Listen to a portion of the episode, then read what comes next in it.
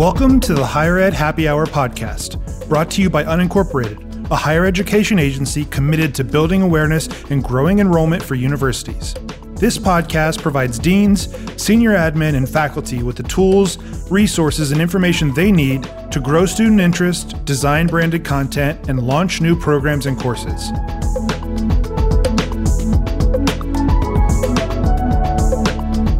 Hey everyone, Robert here.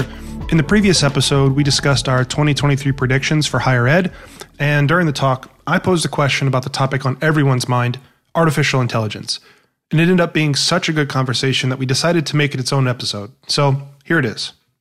I want to talk about, and maybe not discuss in detail, but I want to ask about AI. We've mm. seen it a lot in the news, we've seen it a lot on Twitter. And I think we're starting to see it come up in higher ed when it comes to people using AI, you know, chat GPT being the, the, the maybe the more popular one right now to generate papers, content, students using it as a way to complete assignments.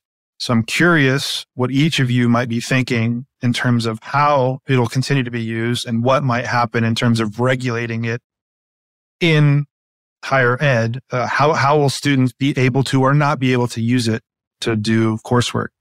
Yeah, I was going to say, as a professor who reads papers and has to assign a letter grade to everything that I read, the chat AI is going to make it really difficult to know, you know, what's original, what is, mm-hmm. you know, actually coming from the student mind. And I think the best thing we can do is maybe just give everyone an A on uh, written assignments.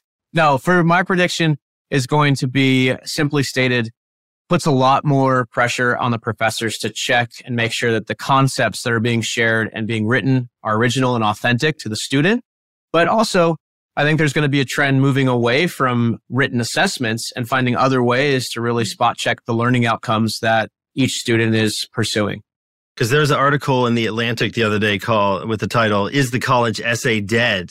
And because it mentioned how right now professors have systems where you put the essay into it and it'll check it against the catalog to see if it can find similar ones of it could have been plagiarized from XYZ. Yep. But the thing is with Chat GPT, which is the name of the big, super popular one right now that anyone can go create an account and access is lot, there's kind of a slight misunderstanding about it with some people out there. They might think that that tool is searching the web and bringing back content out there, but it's not. What it's spitting back out at you, it's what it has created. So what it sends you is not something that already exists online somewhere. So it's not something that professors are going to be able to just easily check to see whether or not it was plagiarized or not, because it's not technically plagiarized as, as we've come to, to think of that, what that term for meaning.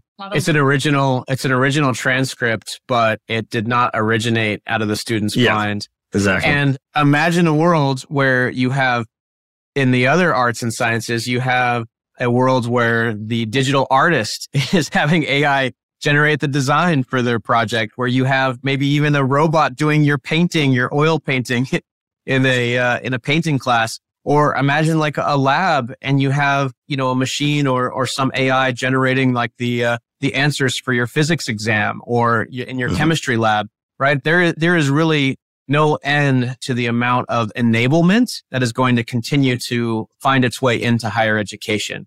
I think the ways that we actually check, and, and this is probably similar too to how people felt when search engine just came on board. It's like, okay, what does that mean to the research pro- process now that I can just search for any article or, you know, uh, cite, say Wikipedia in my research?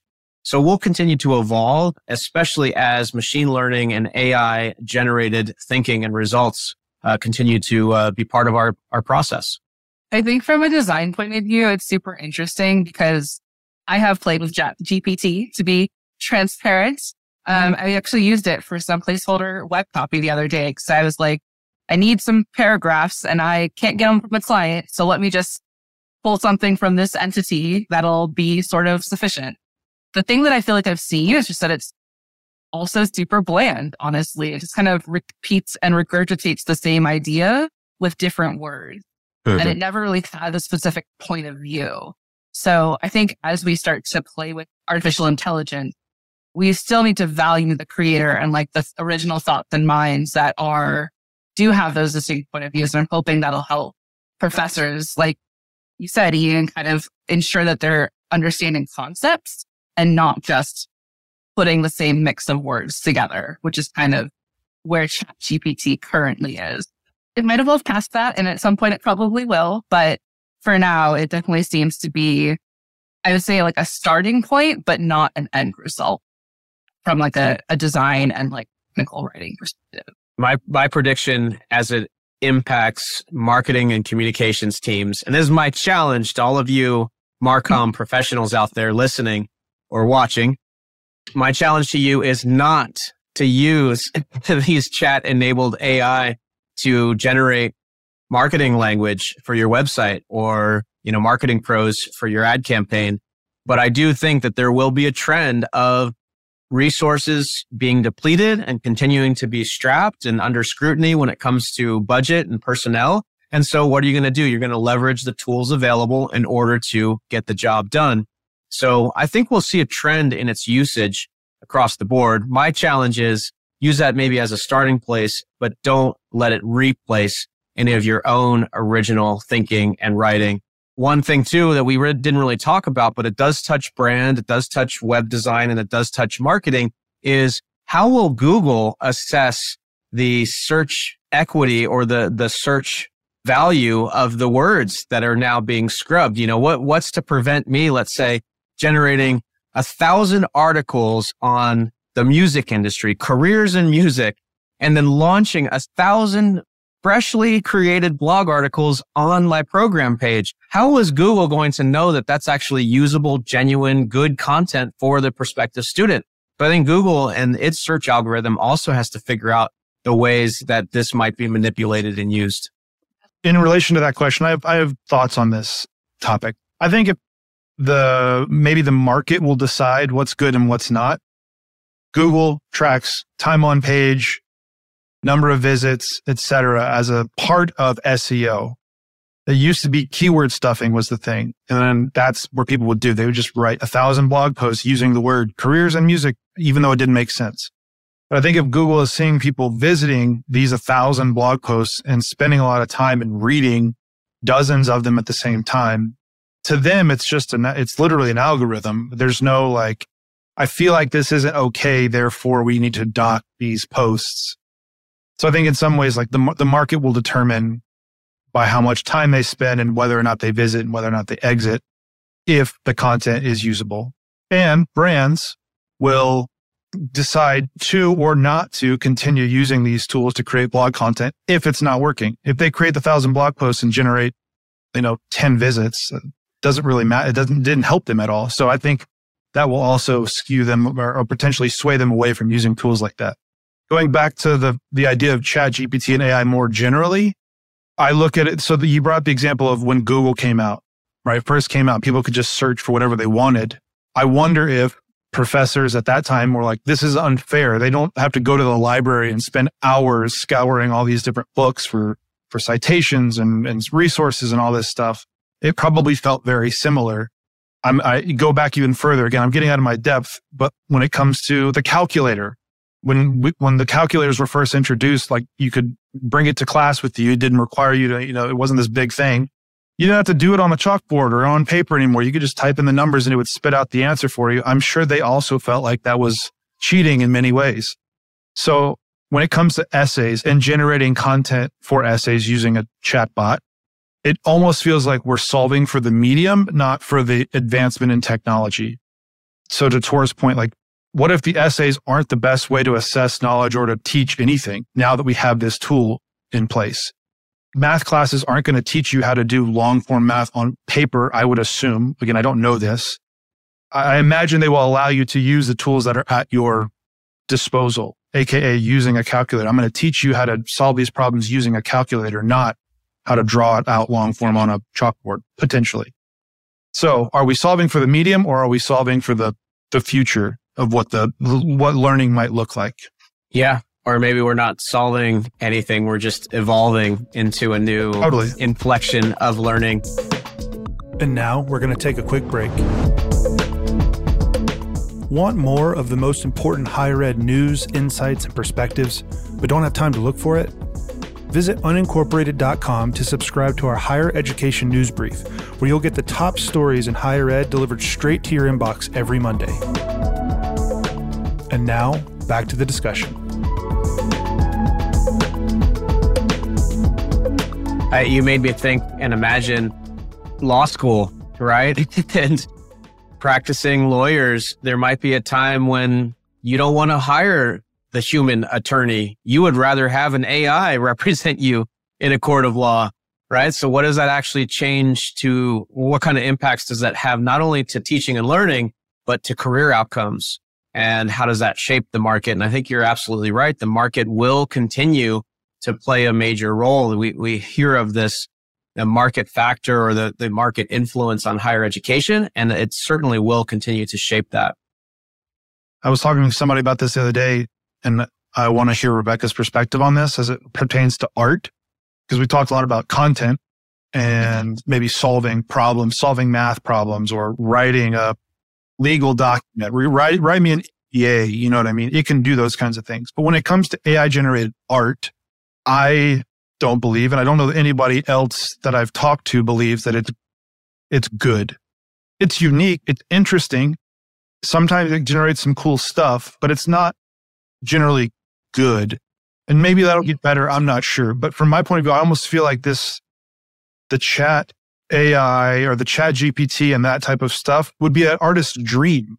Because now I don't have to worry about writing content for my website or generating legal documents. Obviously, speaking down the road, maybe not right now, but I can just focus on the art. No one's going to replace the way that I paint a painting or that I shoot a photograph.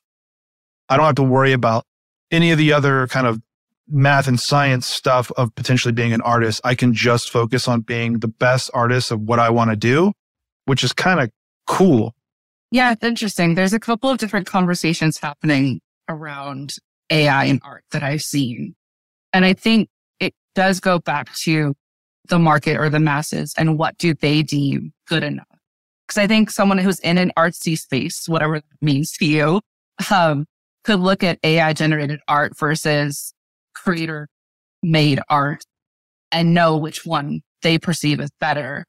But if the masses are okay with AI generated art, then that artist like stand like kind of starts to drop. Like they know their product is no longer something people are seeking out. AI is also getting so evolved that people can say, paint me this in this style, right?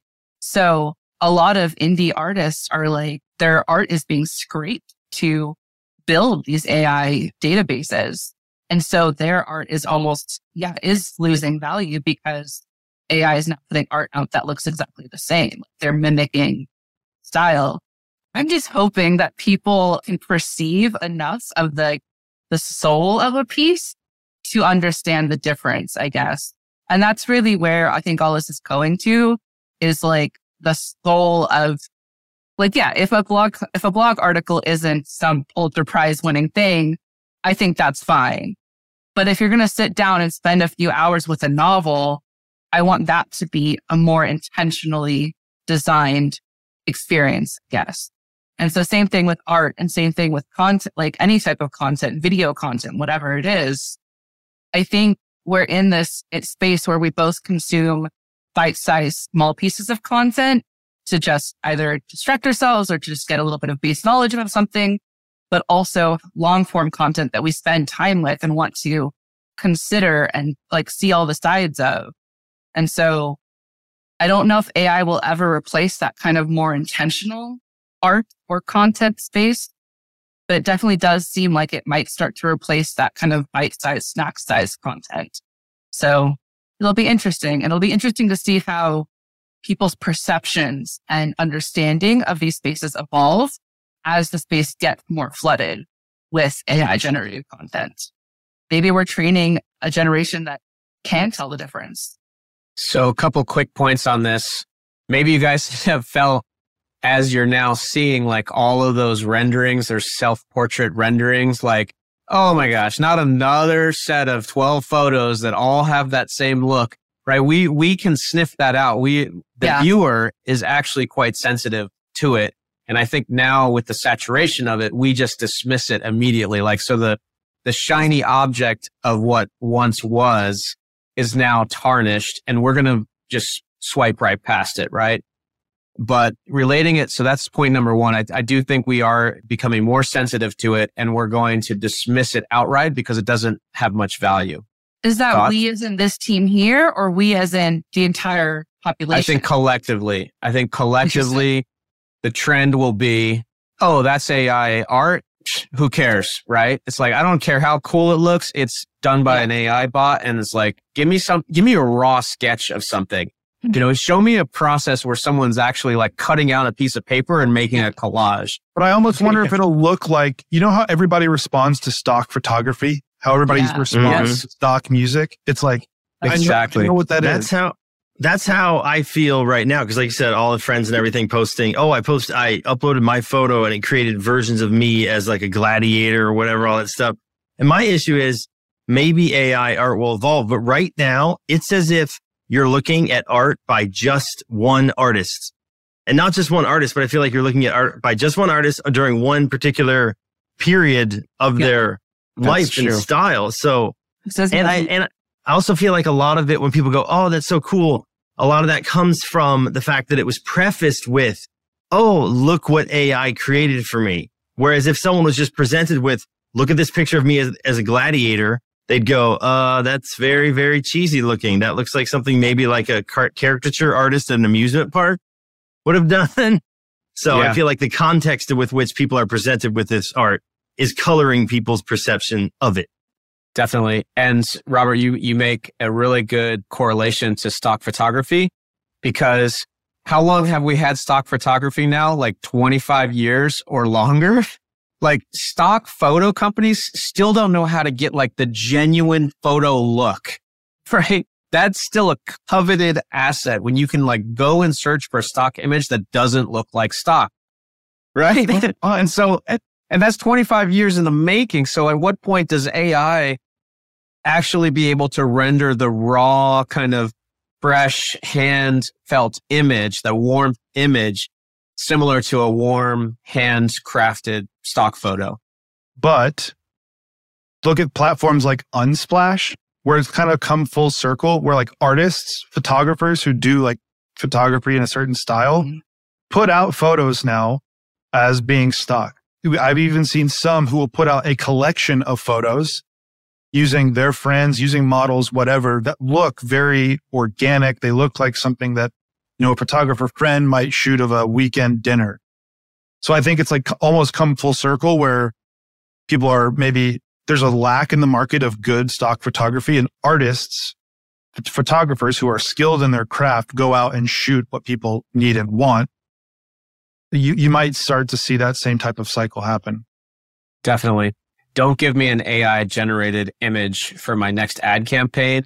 Give me the illustrator who can generate a real illustration of what I'm, what the concept is what, whatever the case is, it's always going to come back to the point of view of the maker or the communicator and what concept they're generating. You know, knock on wood, AI isn't to the point yet where it can generate original concepts and also have a distinct, unique point of view.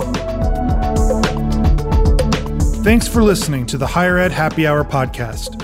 For more higher ed specific resources, or if you'd like to be a guest on the show, please visit unincorporated.com.